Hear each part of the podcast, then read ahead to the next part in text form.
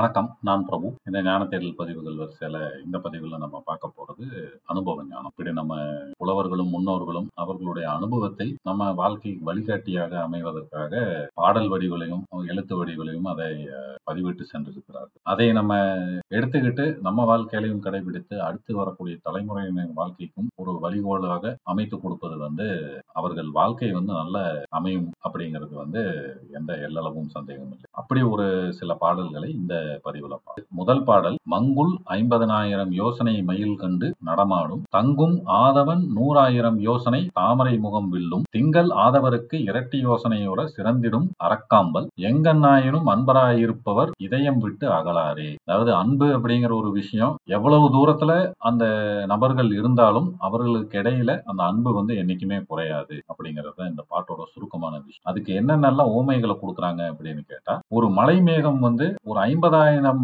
யோசனை ஒரு யோசனை தூரம்ங்கிறது வந்து பத்து மைல் தூரம் சுமார். ஒரு ஐம்பதாயிரம் யோசனை கப்பால் இருக்கக்கூடிய ஒரு மலை மேகத்தை உணரும் மயில்களானது அது தெரிஞ்சதுமே அதை நினைச்சுக்கிட்டு நடனமாடும். அது போல நூறாயிரம் யோசனை அதாவது ஒரு லட்சம் யோசனை தூரத்துல இருக்கக்கூடிய சூரியன் அதாவது பத்து லட்சம் மைலுக்கு அப்பால இருக்கக்கூடிய அந்த கதிரவன். உதிக்க போகுது அப்படின்னு தெரிஞ்சதுமே தாமரை முகம் வந்து தானா மலர ஆரம்பிச்சிடும் அப்படிங்கிறது தான் இதுல இருக்கிற அடுத்த உவமை. அதே மாதிரி ஆம்பலும் வந்து எப்படி சூரியன் உதயத்துக்கு நூறாயிரம் யோசனைக்கு முன்னாடி தாமரை மலருதோ அது போல இரட்டிப்பு தூரம் இருக்கும்போது சந்திரன் வரப்போகுது அப்படின்னு தெரிகிறப்போ ஆம்பல் தானாக மலரும். எவ்வளவுதான் தூரம் இடைவெளி இருந்தாலுமே வந்து ஒண்ணுக்கு ஒண்ணு அதுக்கு பிரியமானதை வரப்போகுது அப்படின்னு தெரிஞ்சாலோ அந்த இடத்துல இருக்குன்னு தெரிஞ்சாலோ இவர்கள் மனம் வந்து சந்தோஷப்படும் அப்படிங்கிறது தான் இந்த பாட்டோட கருத்து. அதனால அன்பர்களுக்கு இடையே அவர்கள் சந்திக்கலைனாலுமே சரி எவ்வளவு தூரமா இருந்தார்களானாலும் சரி அவர்களுக்கிடையே இருக்கக்கூடிய அன்பு குறையாது. அவர்களை நினைக்கும் போது எப்போதுமே அவர்களுக்கு ஒரு மகிழ்ச்சி ஏற்படும் அப்படிங்கிறது தான் இதுல இருக்கிற பாட்டுல இருக்கிற கருத்து. அதற்கு ஏற்றாறு போல் அதாவது கோப்பெருஞ்சோழன் அப்புறம் பிசராந்தையார் ரெண்டு பேருமே சந்திக்கலனாலுமே அவர்களுக்கு இருந்த நட்பு வந்து மிகவும் அதிகமாக இருந்ததை நம்மளால வரலாற்றுல பார்க்க முடியும். அது மாதிரி அன்புங்கிற ஒரு விஷயம் வந்து தூரங்கள் கடந்து இருவரை இணைக்கக்கூடிய ஒரு விஷயம் அப்படிங்கிறத இந்த பாட்டுல கூறப்படக்கூடிய ஒரு உண்மை. அடுத்த பாடல் வந்து என்ன சொல்லுது அப்படின்னு கேட்டா எவ்வளவுதான் நூல்கள் படித்தாலும் எவ்வளவுதான் படிச்சிருக்கேன்னு சொன்னாலும் ஒரு நல்ல எண்ணம் இல்லாதவர்கள் கல்வி அறிவு எதுவுமே வந்து அவர்களை நல்லவர்களாக மாற்றாது அப்படிங்கிறது தான் அதுல இருக்கிற கருத்து. பாட்டை பார்த்துருவோம். தூம்பினில் புதைந்த கல்லும் துகளின்றி சுடர்கூடாது. பாம்புக்கு பால் வார்த்ததென்றும் பழகினும் நன்மை தரா. வேம்புக்கு தேன் வார்த்தாலும் வேப்பிலை கசப்பு மாறா தாம்பல நூல் கற்றாலும் துர்ச்சனர் தக்கோர் ஆகா. இதுல என்ன அப்படின்னு கேட்டா அந்த குமிழி தூம்பு அப்படிம்பாங்க. அந்த தூம்பு எதுக்குன்னா அந்த தண்ணி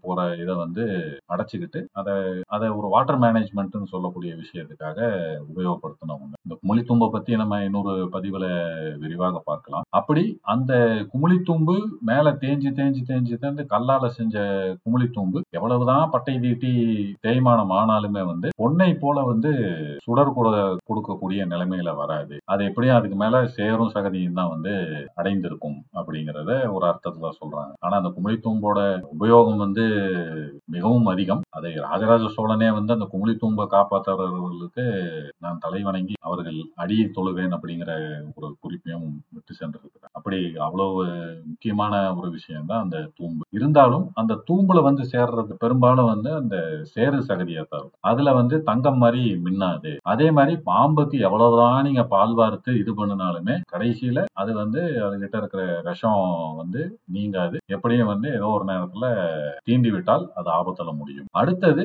வேப்பிலை. வேப்பிலையில எவ்வளவுதான் தேனை ஊற்றி கலக்கு கலக்குன்னு கலக்குனாலுமே வந்து அதோட அடிப்படை குணமான கசப்பு வந்து மாறவே மாறாது. அது மாதிரி அந்த துர்ச்சனர் ஒரு துர்க்குணம் இருக்கக்கூடிய மக்கள் எவ்வளவுதான் நூல் கற்றாலும் அவர்களுடைய துர்க்குணம் வந்து மாறவே மாறாது. நல்லவர்கள் சான்றோர் பெரியவர்கள்ன்ற போற்றக்கூடிய நிலைமைக்கு வந்து அவர்கள் என்னைக்குமே வந்து முன்னேற மாட்டார்கள். அப்படிங்கிறது தான் இந்த பாட்டுல இருக்கக்கூடிய கருத்து. அடுத்த பாடல் வந்து பொதுவாகவே வந்து என்ன சொல்லுவாங்க அப்படின்னா எல்லாருக்கும் உதவி செய்வதுதான் நன்மை. ஒரு புண்ணியம் சேர்த்தக்கூடிய ஒரு விஷயம் அப்படிங்கிறது தான் பொதுவான கருத்து. ஆனா இந்த பாட்டுல அப்படி நேர் எதிரா ஒரு விஷயம் சொல்றாங்க. என்னன்னா சிலருக்கு வந்து என்ன பண்ணுனாலும் உதவி செய்யக்கூடாது. செஞ்சீங்கன்னா உனக்கு தான் இடைஞ்சல்ல வந்து மாட்டும் அப்படிங்கிறது தான் இந்த வரக்கூடிய பாடலின் கருத்து. பாடல் இதுதான். தேலது தீயில் வீழ்ந்தால் செத்திடாது எடுத்த பேரை மீளவே கொடுக்கினாலே வெய்துற கொட்டலே போல் ஏளனம் பேசி தீங்குற்று இருப்பதை எதிர்கண்டாலும் கோளினர் தமக்கு நன்மை செய்வது குற்றமாமே. அதாவது கோளினர் அப்படின்னா தீய எண்ணம் தீமை